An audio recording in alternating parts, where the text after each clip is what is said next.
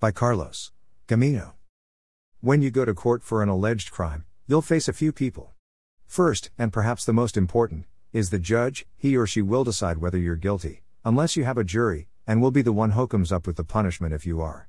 Don't worry, though, the state has maximum penalties that judges can impose on crimes. The judge won't randomly decide that you deserve 15 years in prison for accidentally stealing a tomato from the supermarket. One of the other people you'll face is the prosecuting attorney, who's sometimes just called the prosecutor for short. The prosecutor represents the city, county, or state in your trial. His or her job is to prove to the judge or jury that you're guilty of the crime you've been accused of committing. The prosecutor will go through all the evidence, talk to witnesses, and gather facts about what happened in order to prove that you're guilty.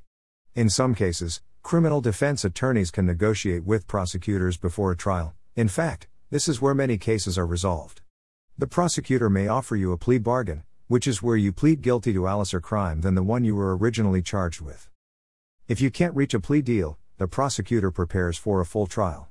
He or she will attempt to prove that you actually committed the crime, while your defense attorney will show that the prosecutor's version of events doesn't hold any water.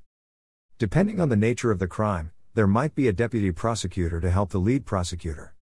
Do you need to talk to a lawyer because you've been accused of a crime? If you need to talk to a criminal defense attorney because I you've been accused of a crime and will face a prosecutor, we may be able to help you. Call us at 414 383 6700 for a free consultation with an attorney now. We'll answer your questions and start developing a strategy that gets you the best possible outcome. Carlos Gamino